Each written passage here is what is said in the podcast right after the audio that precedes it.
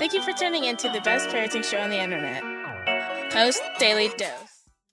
Hey, good evening, Facebook family. Welcome to another episode of Post Daily Dose with me, your trusted parenting advisor, faithful guidance servant on the healing journey. What's my name? Bryan Post. Big Papa Bryan Post. That's right.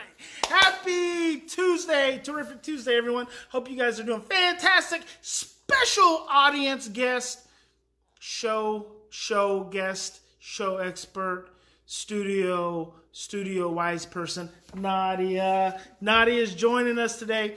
Nadia is my very special 14 year old friend. 14? 14 year old friend who's very wise is very near and dear to my heart. And so we were driving along today, and she started asking me about the daily dose. I said, We got to get home and do the daily dose. And she was like, Okay, what are you going to talk about? I said, I don't know. And she said, Well, I said, What do you think? And I said, What if you're my guest? And she said, What do you think about um, sibling sibling rivalry and and conflict? And I said, Okay. So we had a little situation yesterday. Cynthia says, Nadia gives lots of hearts. Thank you there, Cynthia. And um, and so we we thought we would talk about that today. And um, so why don't you tell us the situation, Nadia, and we'll go from there. Okay, so basically, yesterday, do they know who Hillary is? Uh, kind of, sort of, but let's not use her first name. Okay. Yeah. So there's another girl in the house, and we kind of we got a, we didn't really get along, but I just kept my mouth shut, so there wasn't any conflict. But yesterday I made popcorn or something, and I burnt it on accident, and it stunk up the house, right? And so I was like, oh, oops. So I go to my room, and I'm just doing my thing, and then she she starts yelling through the house, and she's like who in the bleep made popcorn and burnt it. It smells so bleeping bad. And opened my door and I was like, oh, sorry, it was me. And then she slammed my door, walked off, and started just cussing. And I was like, wow, like, sorry, didn't mean to do that. I didn't mean to burn the popcorn. And then finally, I was just like, she's been treating me like this for a while now. I just, I don't want to get treated like this anymore. So then I was like, you know, yeah, it was me. Like, get over it. Open your window or something. Like, I didn't do it on purpose to be mean or anything towards you. And then after that, it's just kind of been like awkward. and weird. So I was outside actually visiting with uh, some friends in the driveway, and I heard the voices escalate for a minute, but I didn't. I just, you know, it's like that attunement thing I talked to you guys about. But I didn't hear them escalate beyond just, you know, the radar goes beep, beep, beep, beep. I just I heard them go beep, beep, beep. And I was like, um, so just kept visiting, kept my ear open. But my other kiddo actually came outside and um, she just came over while I was talking to the other people. And she mentioned that Nadia had burnt the popcorn and that she thought it was, she said it's, this is going to smell disgusting. And, and my other girl, she's 16, she's, she uses some, some foul language um, from time to time.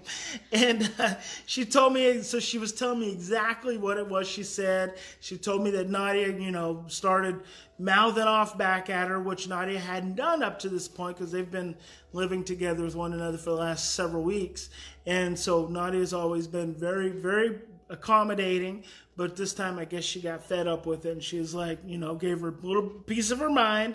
So my other kiddo was telling me about it a little bit, and and um, so I was like, okay, well, that's that's uh, that's all right. And so she came back in into the house, and I finished visiting. And so when I came back in, I went into Nadia's um, Nadia's room. What'd I say? Um, how are you? and I said, I'm fine. And you're like, Are you sure? I can feel the tenseness. And I was like, Oh, he knows.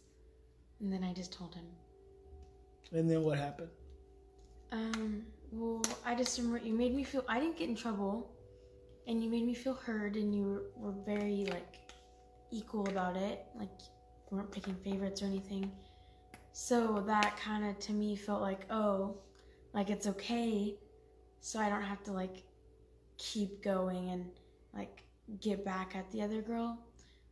Like I didn't feel like I had to do anything else after that. Like it was like okay. She didn't feel like she had to throw no blows, which is good. so Nadia said something very important there is that she felt heard.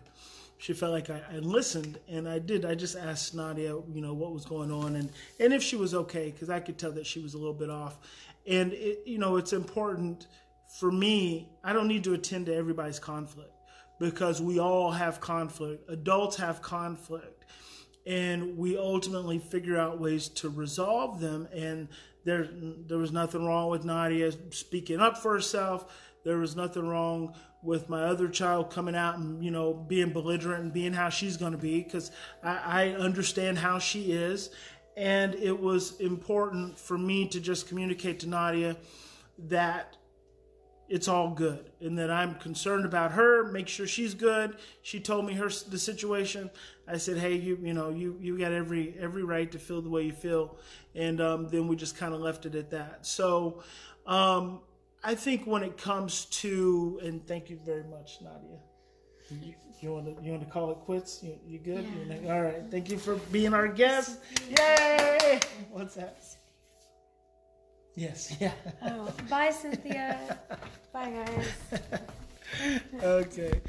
Um, Cynthia said Nadia can come burn popcorn at my house. Beautiful young lady. That's fantastic. So here's the thing. Thank you for those hearts. Thank you for that love.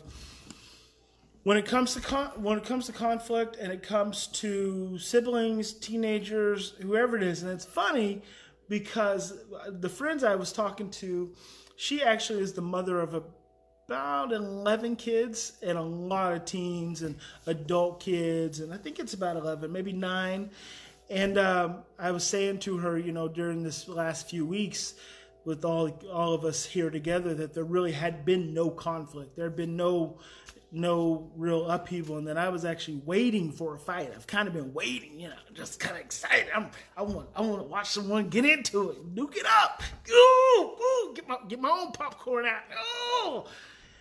Because that's how I roll. It just it it's not the kind of thing I can hear a bunch of kids about to come in. It's not the kind of thing that I'm going to get real worked up over. I I no one's going to die. I say that because I know that I'm going to keep everyone safe.